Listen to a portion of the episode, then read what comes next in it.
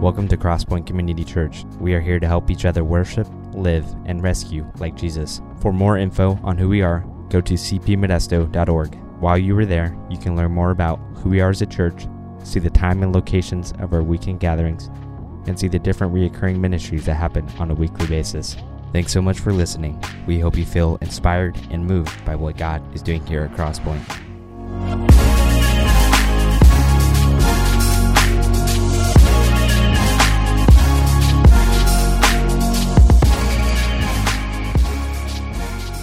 My name is Travis Edgerton. For those of you who don't know me, and if you don't know me, I'd love to meet you. After the service, come say hi, and I'd love to meet you and get to know you a little bit. Uh, we're going to be in Matthew chapter 5 this week, so if you want to open there, uh, either on your device or a Bible that you've got, or the Bible in front of you, go ahead and open to Matthew chapter 5. Um, we've been in this series called uh, The Image of God. And what we've seen so far is uh, the first week looking at God's original design for humanity. That we were made in his image. And that, that doesn't just mean that we share attributes with God, but it means that we share purpose.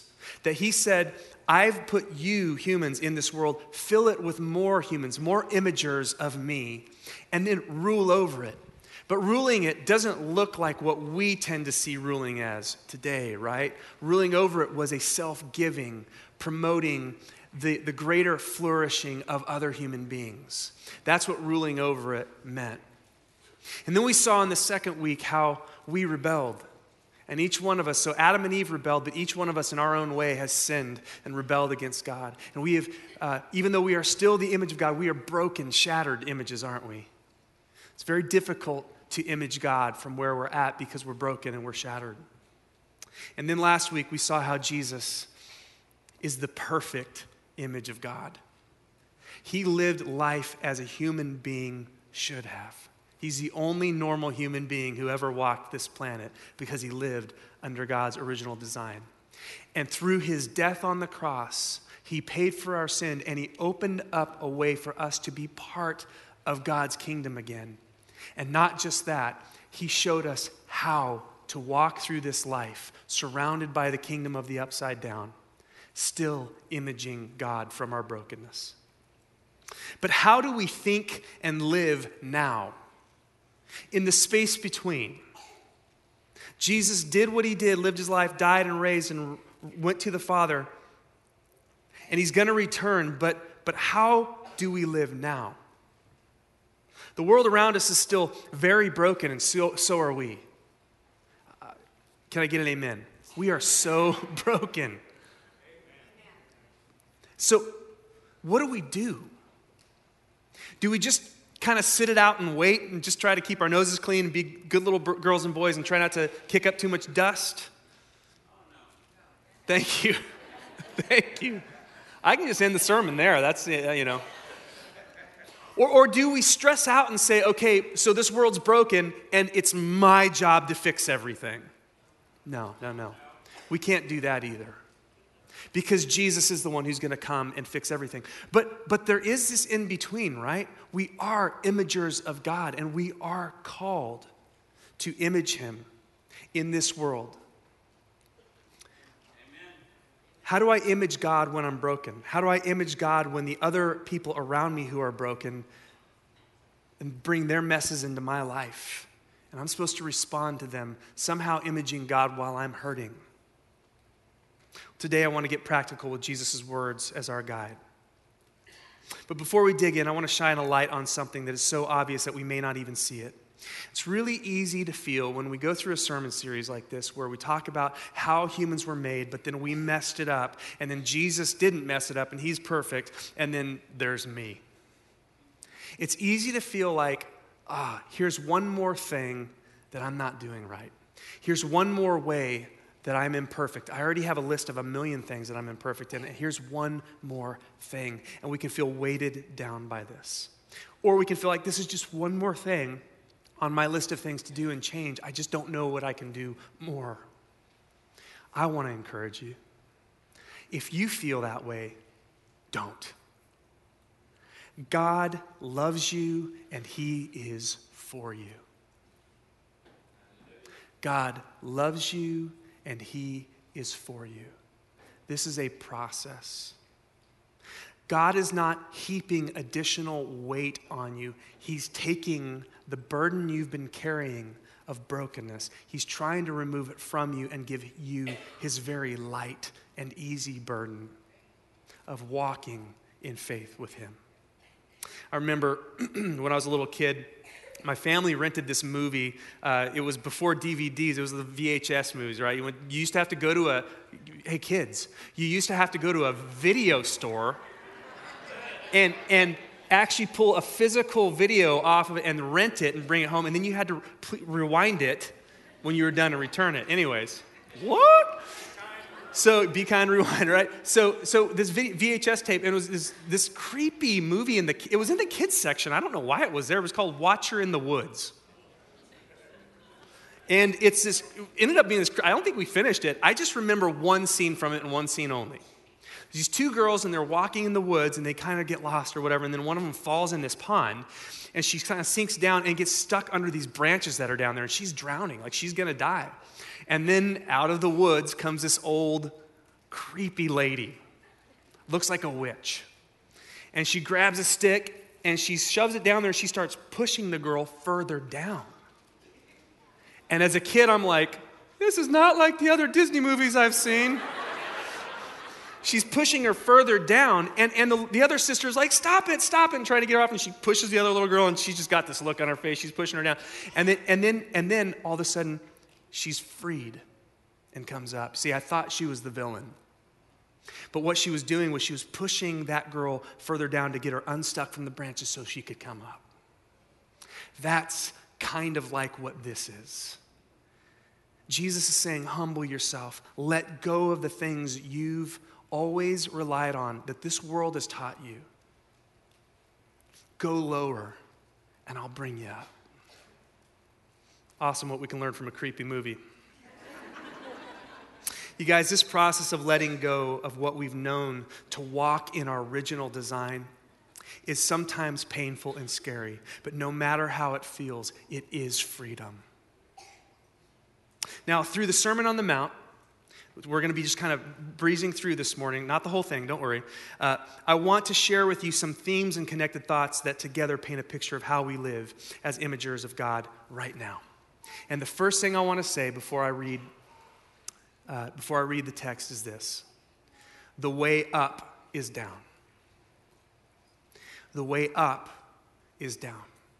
We are in the kingdom of the upside down. Everything is topsy turvy. Read what Jesus said in this sermon, Matthew 5, starting at verse 2. And he, Jesus, opened his mouth and taught them, saying, Blessed are the poor in spirit, for theirs is the kingdom of heaven. Blessed are those who mourn, for they shall be comforted. Blessed are the meek, for they shall inherit the earth. Blessed are those who hunger and thirst for righteousness, for they shall be satisfied. Blessed are the merciful, for they shall receive mercy. Blessed are the pure in heart, for they shall see God. Blessed are the peacemakers, for they shall be called sons of God. Blessed are those who are persecuted for righteousness' sake, for theirs is the kingdom of heaven. Blessed are you when others revile you and persecute you and utter all kinds of evil against you falsely on my account. Blessed are you.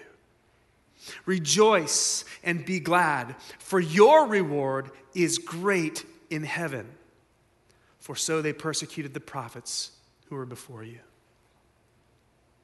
Church, humility is the posture of imagers of God. Humility is the posture of someone reflecting God in this world. You will never see love standing proud and arrogant.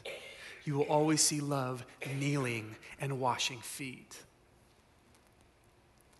That's the posture of love. It's the posture of imaging, humility. And this is not being a, doormat. Don't hear me wrong. I'm not preaching a sermon to be a weak, kind of milk toast kind of person that's a doormat. That's not what we're saying here. It's choosing to love and serve like Jesus did. Do you know what Jesus said? In John chapter 10, verse 18, he says, No one takes my life from me No one takes it from me. No one's coming and crucifying me out of my power. No one takes it from me, but listen to what he says. But I lay it down of my own accord.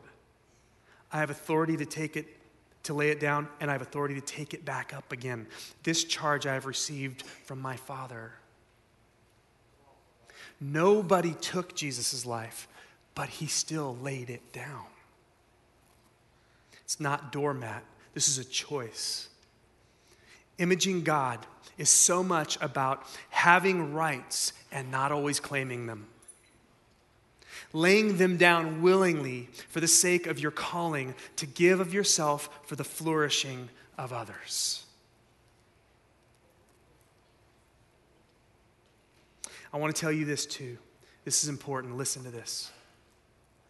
The why matters. The why matters. Why you do what you do in imaging and trying to reflect God, it matters. What's happening in here is of the utmost importance. Moving to Matthew 5 21, Jesus' words still. You have heard that it was said to those of old, in other words, your religious teachers have taught you all along. You have heard that it was said of old, You shall not murder, and whoever murders will be liable to judgment. But I, Jesus, say to you that everyone who is angry with his brother will be liable to judgment. Whoever insults his brother will be liable to the council, and whoever says, You fool, will be liable to the hell of fire. So if you are offering your gift at the altar and there remember that your brother has something against you, leave your gift there before the altar and go. First, be reconciled to your brother, and then come and offer your gift.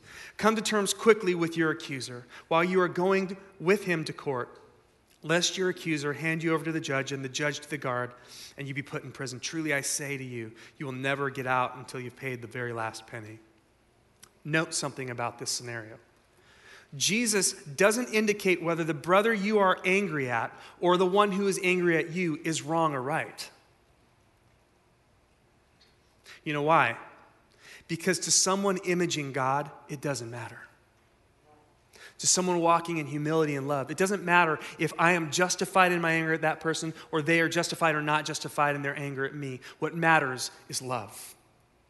What matters is what's going on in here. Do I love that person enough to do something to bring reconciliation, to bring flourishing to that person's life, whether or not they've harmed me, whether or not I've harmed them?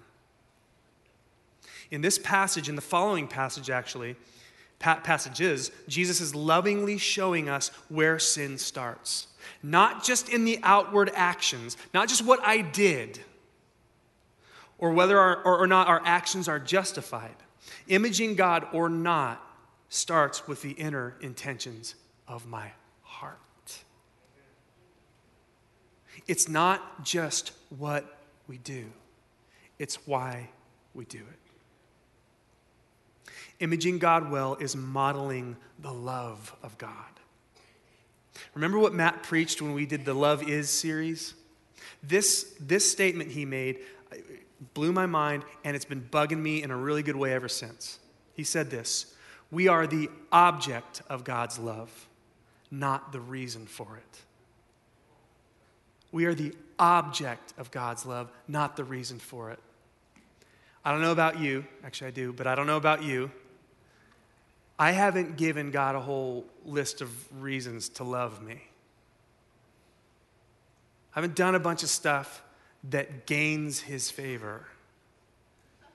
My life is not great. The things I've done, the ways I've rebelled, I've not given God a long list of reasons to love me. So, why does He love me? It's who He is. He doesn't love me because I've given Him reason to, He loves me because He loves. It's His character. It's what he does. And we image God well when we love others the same way. That they are not the first cause of our love.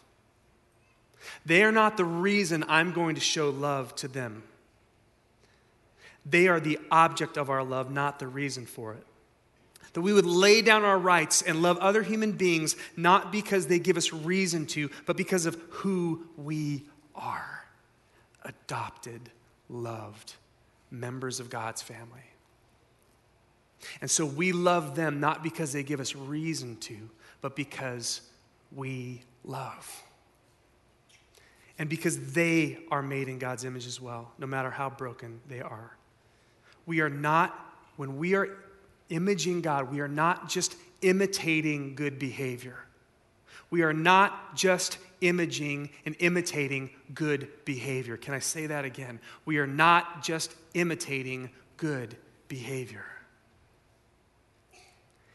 If it's only about imitating good behavior, a robot can do that. But a robot can't have intentions. What we do is important, and why we do it matters because we not only image God with our behavior, but with our intentions. Moralism will never image God accurately because at its core, it is selfish gain.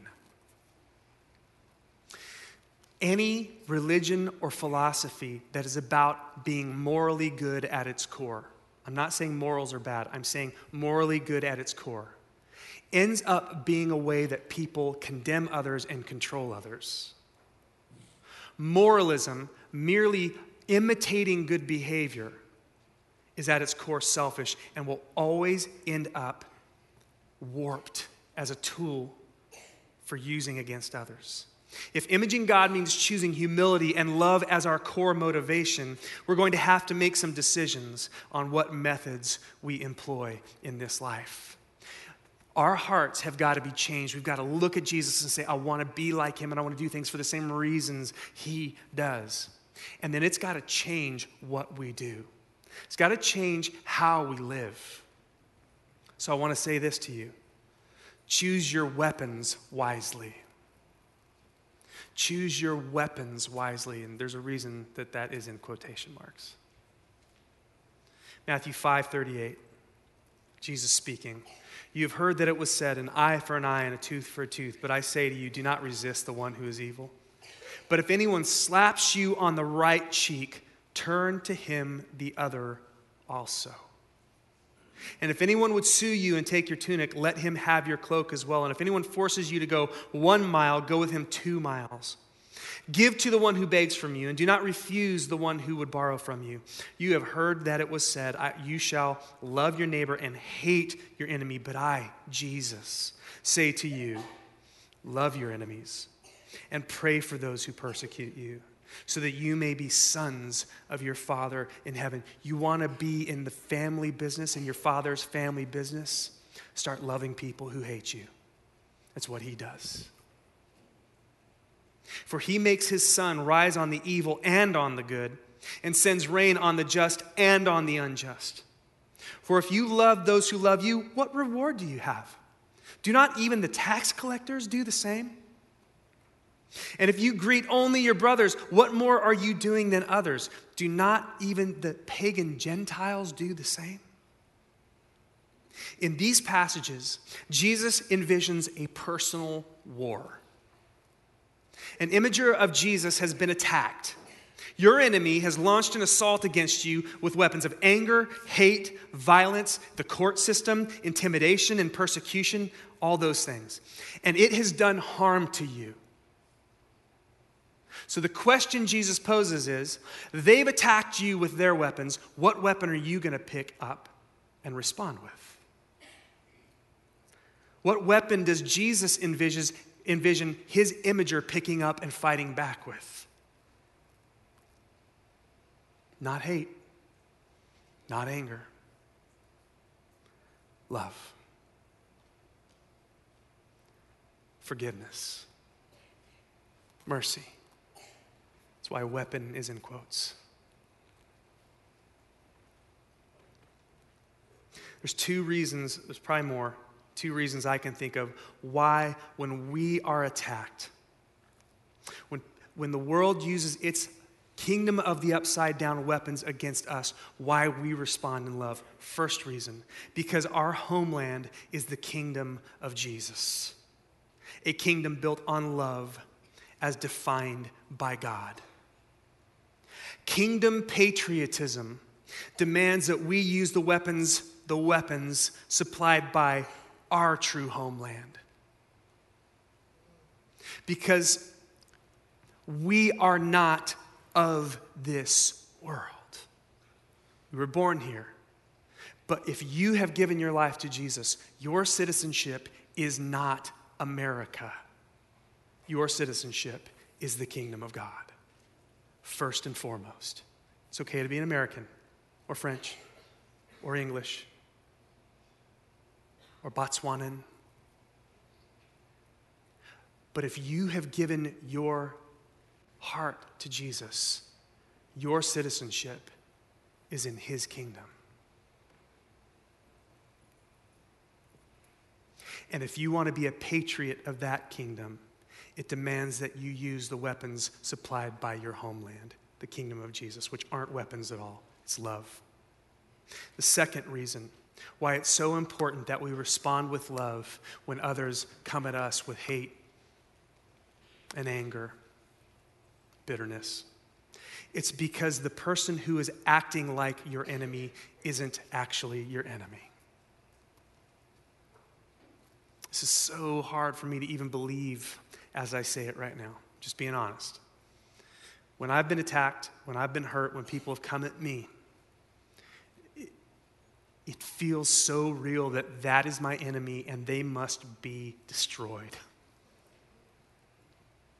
But that person that image of God, as broken as they are, is not my enemy. Ephesians 6:12 says, "For we do not wrestle against flesh and blood, humanity, but against the rulers, against the authorities, against the cosmic powers over this present darkness, against the spiritual forces of evil in the heavenly places."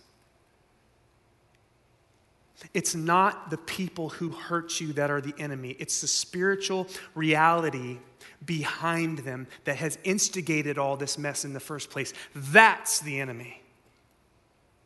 And no matter how much somebody hurts you, they are not the enemy. And so if you shoot back at them with the same weapons, you're shooting at the wrong person. I want to say this and I want you to lean in and I want you to get it and I want you to res- put it into your heart, whatever, whatever you can do, absorb this. I cannot build the kingdom of Jesus while holding the weapons of the world in my hands. I cannot in a moment that I choose to pick up the weapons of this upside down kingdom, I cannot at the same time be building the kingdom of Jesus. To image God, you will have to make some conscious choices to lay down your rights and not use the upside down tools at your disposal. Church, I'm speaking to Christians right now, people who say they follow Jesus. We make far too many concessions for using weapons of the kingdom of the upside down. And we say things like, well, they did it to me. Or we say, it's my right. Or we say, it's just normal. How I'm acting, it's just, just normal.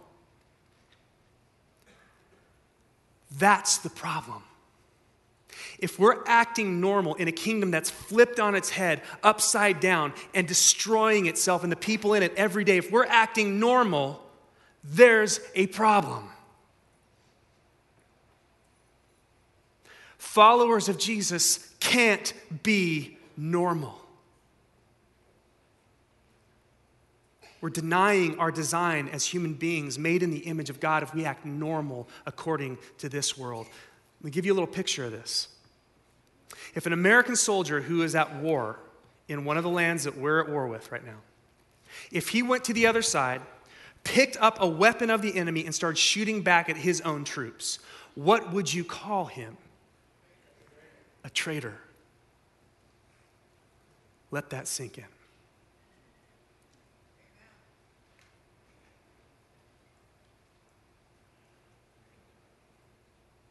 When we use our influence actions, and words to tear down another image of God for our own benefit, we are building and strengthening the upside down kingdom, Satan's kingdom, and it is treason.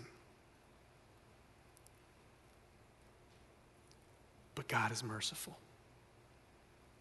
But it's treason. Do you know what Satan, the devil, you know what his titles are? One of his, some of his main titles as we get, see him described in the Bible.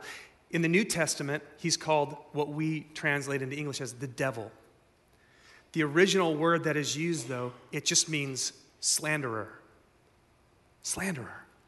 Someone who uses his mouth to tear down another.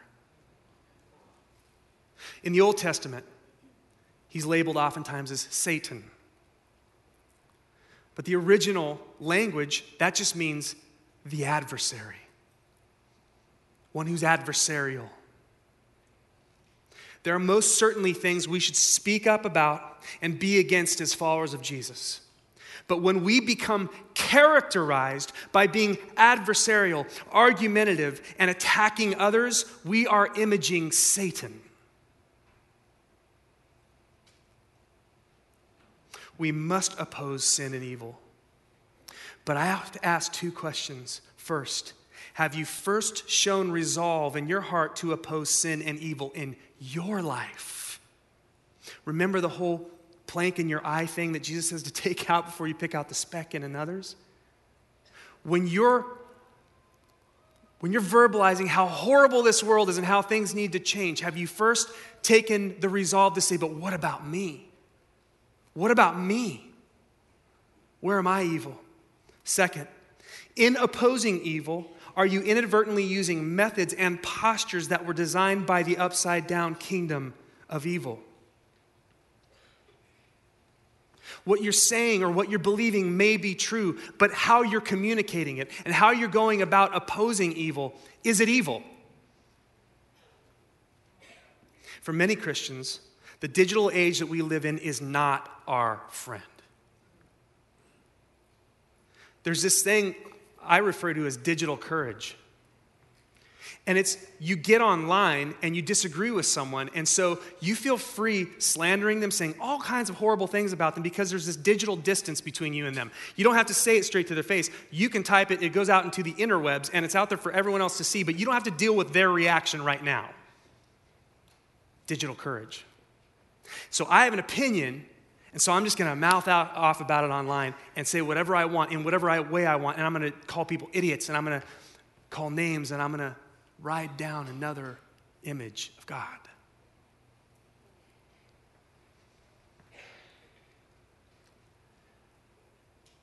You may be right in what you're saying, but the way you're doing it, the way I'm doing it, is evil. Just a little side note in this digital age we live in. I call it the 90% rule. Don't see 90% of what's available on the internet, and don't say 90% of what you think.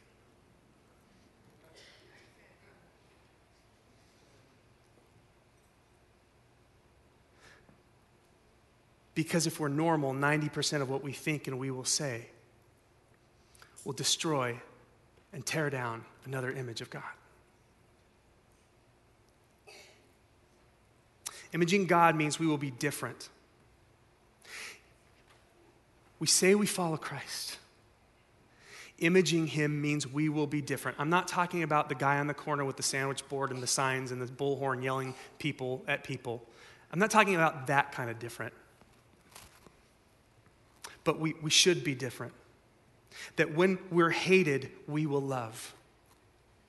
When we're attacked, we will forgive.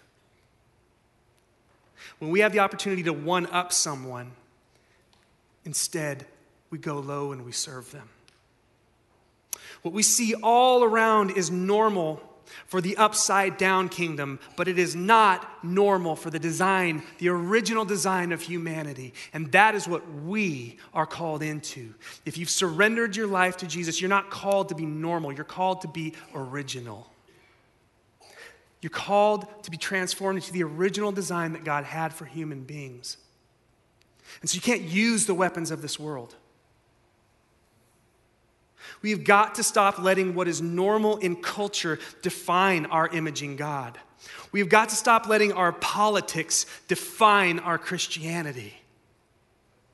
Fox News did not die for you on the cross. CNN did not die for you on the cross. King Jesus died for you on the cross.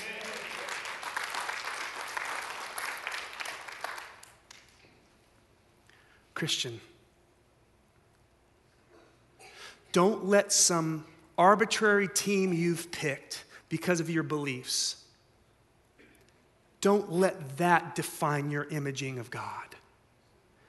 Why don't we read the Bible?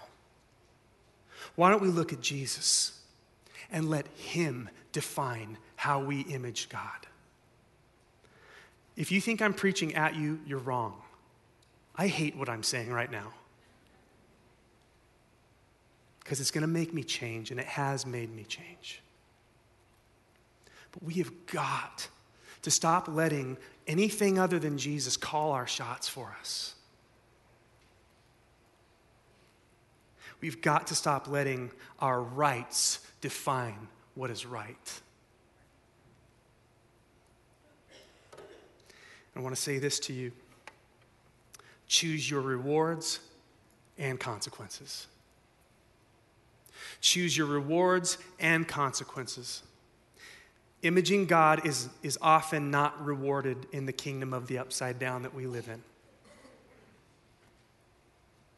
If you've heard a preacher talking about if you do all these things right and you give this amount of money, your life will be completely blessed and nothing bad will ever happen, he's not preaching the gospel because Jesus said, Blessed are those who are persecuted for righteousness' sake. Imaging God will not often be rewarded. So you must choose your treasure, and when you do, realize that you are also choosing corresponding consequences. I'm not trying to bum you out right now. I'm not trying to say, hey, follow Jesus and your life's gonna stink. I'm just, I'm just trying to be honest. Jesus warned us. Great is your reward in heaven. Great is your reward in heaven. And on earth, it's going to be a little hard. Not always, but often. The question is would I rather have earthly treasure with kingdom consequences or kingdom treasure with earthly consequences? Consequences, yes. Worth it? Absolutely. Absolutely. I want to say this to you as well. Humility now, greatness then. Humility now, greatness then. Matthew 7 24. This is Jesus wrapping up his Sermon on the Mount, and he says this Everyone then who hears these words of mine and does them will be like a wise man who built his house on the rock. And the rain fell, and the floods came, and the winds blew and beat on that house, but it did not fall because it had been founded on the rock, Jesus. We are trusting a person and his words to us, Jesus. And here's a picture of what he's telling us. Following him in this world and letting go of the weapons that the world has provided to you to fight back. It's to feel a little bit sometimes like you're just getting pounded down and pounded down and pounded down and pounded down. I'm following Jesus. That person hurt me, but I will not retaliate, pounded down. I have a right right now. I have a right and I could claim it, but if I do, it will not increase the flourishing of that person's life. Pounded down.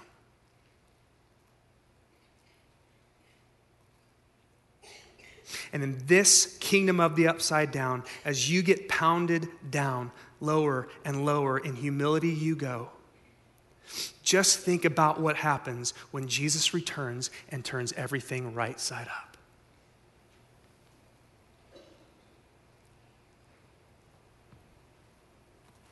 The lower you go now in humble love for God and others, the greater you will be when Jesus turns everything right side up.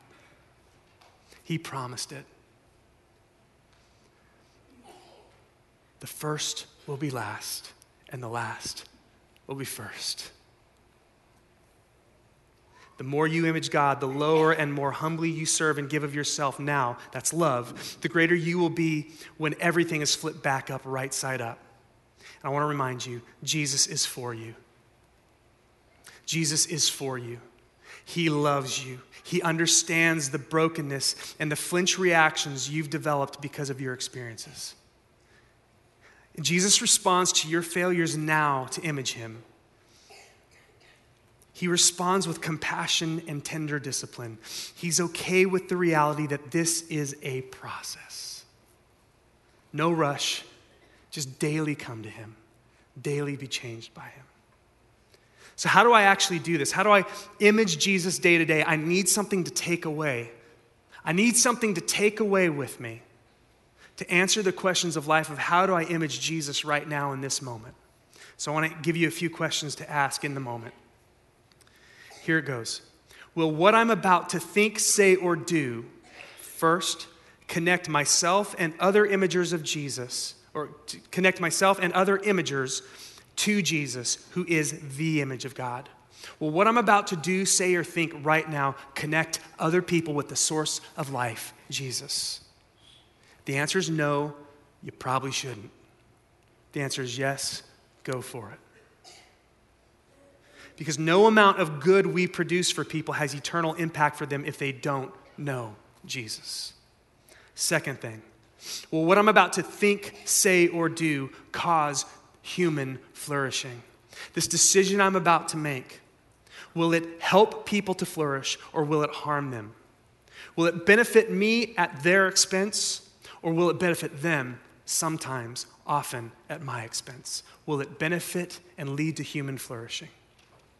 Remember, that's what you were designed to do. The original design of God was for human beings to rule the world by giving of themselves for the sake of human flourishing and their relationship with God. This is doing what you were made to do. The third question well, what I'm about to think, say, or do, take the good that God has created in this world and increase it. Again, this isn't about moralism. Let's just, just make it a happy place. No. Will it truly image God's character, who He is, and cause others to flourish and good to flourish? I want to end with this story. In the 1980s, Ireland found itself in a very horrible turmoil. Do any of you remember the IRA, the Irish Republican Army? This organization, the IRA, was using horrible, violent tactics to try and force Irish independence from British rule.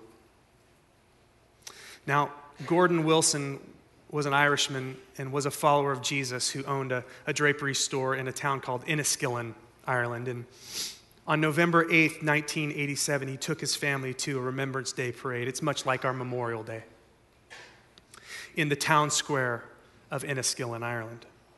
His family's there, and what no one knew is that the IRA had rigged several buildings in the square with explosives. And so when the explosives went off, Gordon and his daughter Marie were trapped together under the rubble of, of a wall that had collapsed. And they were gravely injured and were under the rubble for several hours until emergency workers could get to them. When they were finally removed from the rubble, they were taken to the hospital where Gordon survived, but his precious daughter Marie died from her injuries. A few days later, the BBC interviewed several of the survivors of the bombing, and Gordon was one of them. Later on, a man named William Ury wrote in his book, The Third Side No one who heard Gordon Wilson will ever forget what he said in that interview. His grace towered over the miserable justification of the bombers. Speaking from his hospital bed, Wilson described his last conversation with his daughter while they were still trapped under the rubble. Wilson said, She held my hand tightly and gripped me as hard as she could.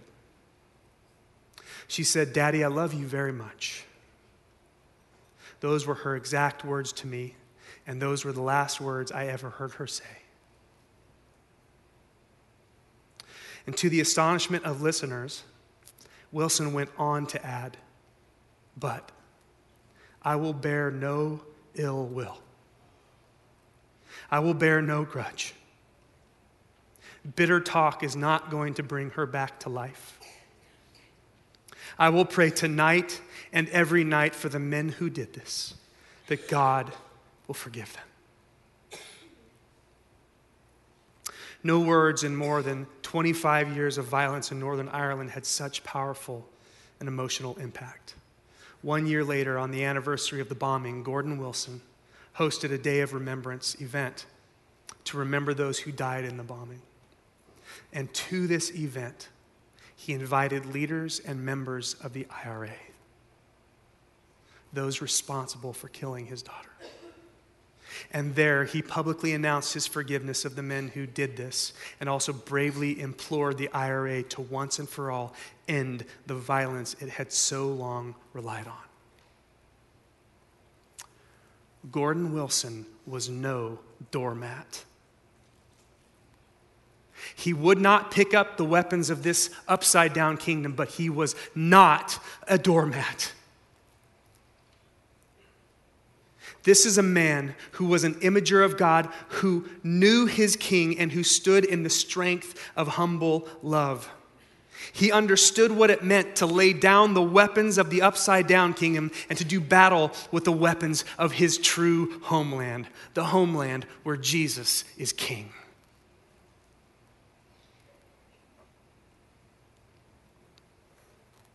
Never forget, I can only reflect that which I am facing.